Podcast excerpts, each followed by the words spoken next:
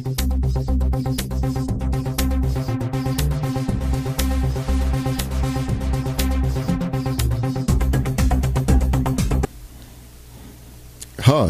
I am Bishop Peter, and I want to welcome you again to my YouTube channel. If you want to serve God in spirit and in truth with absolute clarity of mind and of the Holy Scriptures, well, this is the right channel for you. So please like, comment, subscribe, and above all, share this video. It's a very powerful and effective way of spreading the gospel of Jesus Christ without leaving your home and just at the push of a button.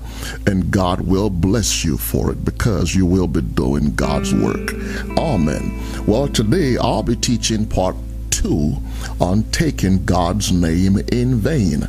Well, let's get right to it. Turn with me to Exodus chapter 20, verse number 7. I'll read.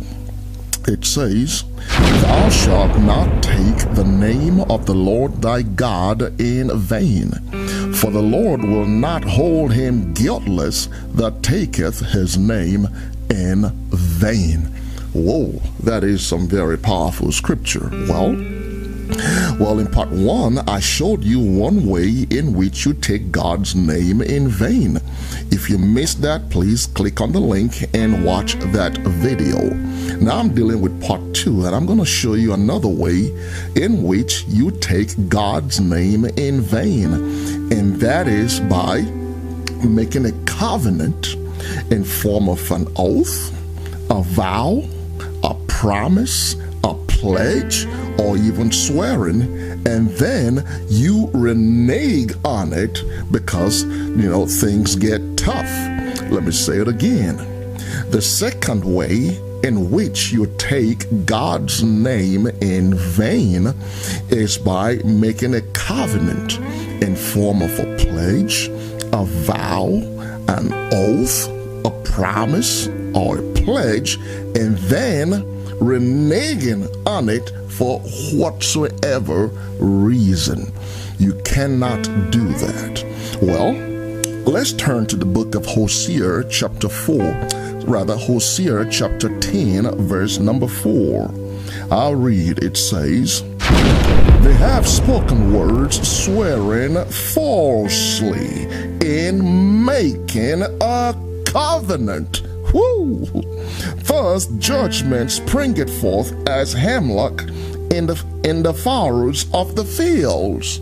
Well, what is happening here? God is saying that you have spoken out of your mouth and you make a covenant, a promise, a pledge, an agreement, an oath, and then you renege on it. God says, You have sworn falsely.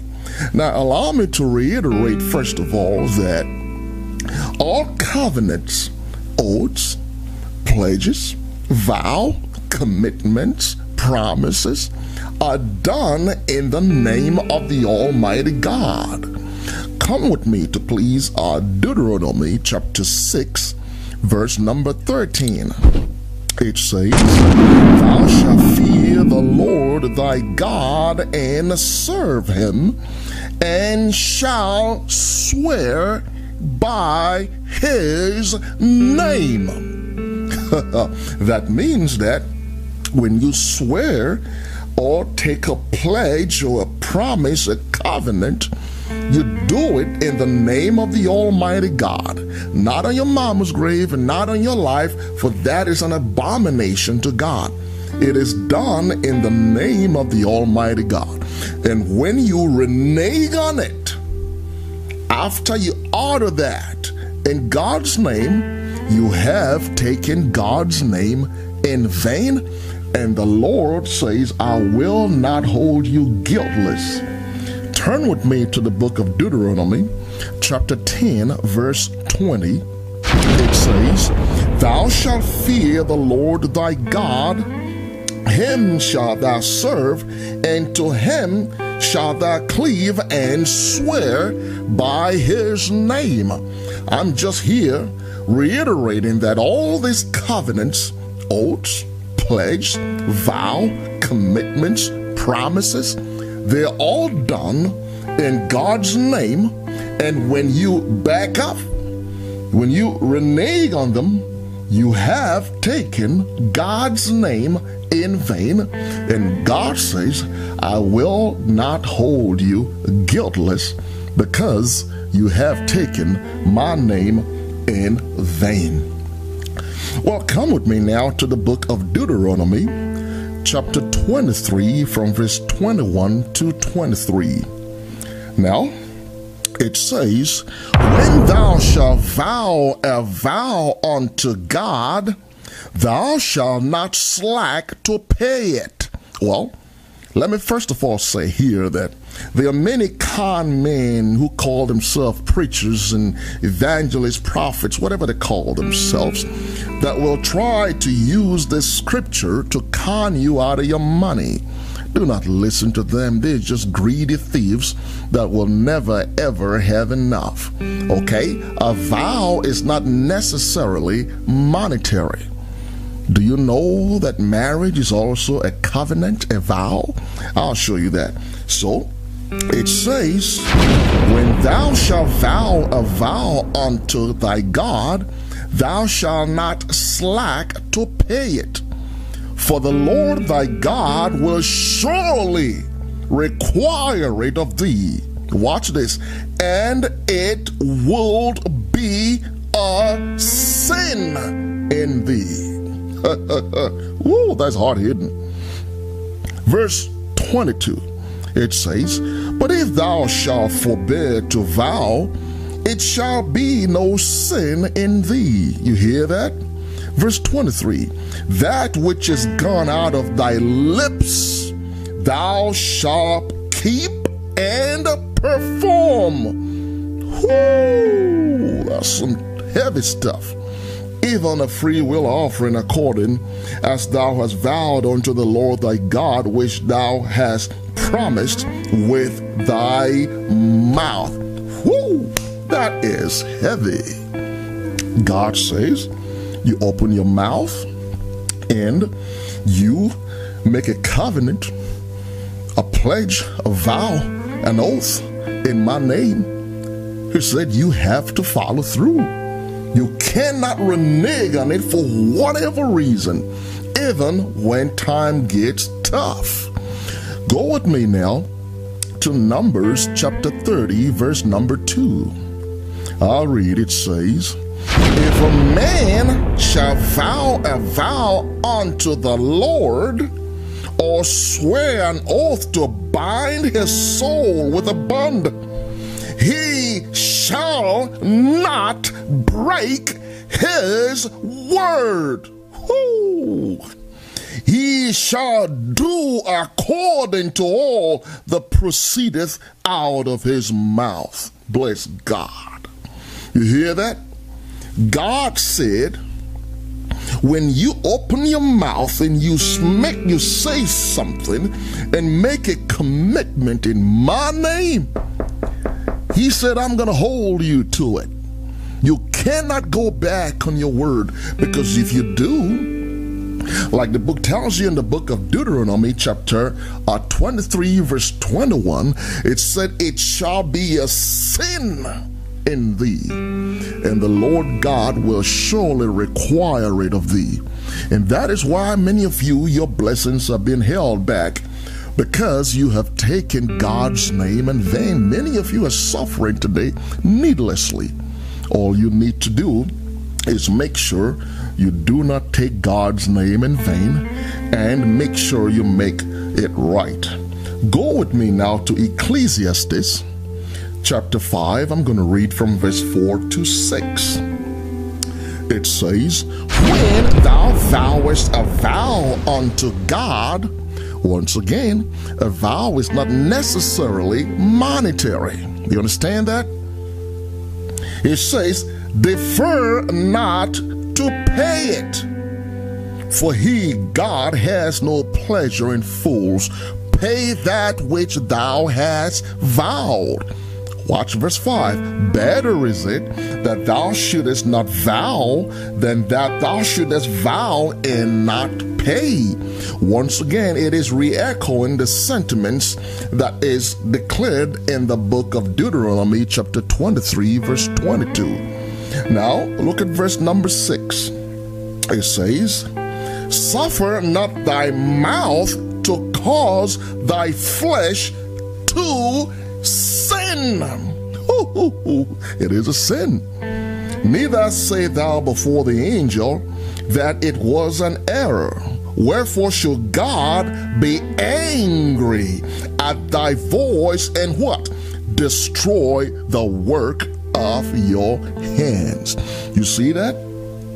That's why I was saying that many of you, your blessings get held back because you take God's name in vain. And God says there will, there will be judgment if you take my name in vain, if you make a covenant, which we do so often, an oath, a pledge, a commitment, a promise in God's name, and then at the first sign of displeasure, you renege on it and say, Oh, this is too much for me. I'm done. I quit. You cannot do that. Go with me now, please, to the book of Joshua. Joshua chapter 9, verse 15 to 16. Now, what happened here is that God gave Joshua and the children of Israel the promised land, but then there were a group of people called the Gibeonites who were afraid and they want to con the children of Israel to make it a covenant with them that they will not destroy them from the land of Canaan. Now let's go to Joshua chapter 9. I'm going to read uh, from 15 to verse number 20. Okay, it says, And Joshua made peace with them and made a league with them to let them live. And the princes of the congregation swear unto them. And it came to pass at the end of three days, after they had made a league with them, that they learned that they were their neighbors, and they had and they dwelt among them. Well, the con is now discovered or uncovered. Now, what happens? Can Joshua and the children of Israel now go back? on their word after they have sworn in the name of the Almighty God? It is very clear that the Gibeonites obtained this oath through trickery and deceit, but still, the children of Israel could not go back because they should have done their investigation prior to taking the oath in the name of the Almighty God. Well, let's look at it. Go to verse 18. And the children of Israel smote them not, because the princes of the congregation had sworn unto them by the Lord God of Israel. And all the congregation murmured against the princes. And all the princes said unto the congregation, we have sworn unto them by the Lord God of Israel. Now, therefore, we may not touch them. this we will do. We will let them live, lest wrath be upon us because of the oath which we have sworn unto them. Whoa, that is powerful and scary. Even though this oath was obtained deceitfully by the Gibeonites, God says you cannot go back on it. The children of Israel know if they renege on it, the wrath of God will come upon them because they have taken God's name in vain. Let's see what happened hundreds of years later with this oath. Go with me to 2 Samuel chapter 21. I'm going to read verse 1 and verse number 2. It says, There was famine in the land in the days of David three years. Whoa. Year after year, there was poverty And David and everybody were praying about it. And David inquired of the Lord, and the Lord answered, It is for Saul and for his bloody house. Why? Because he slew the Gibeonites. Verse 2.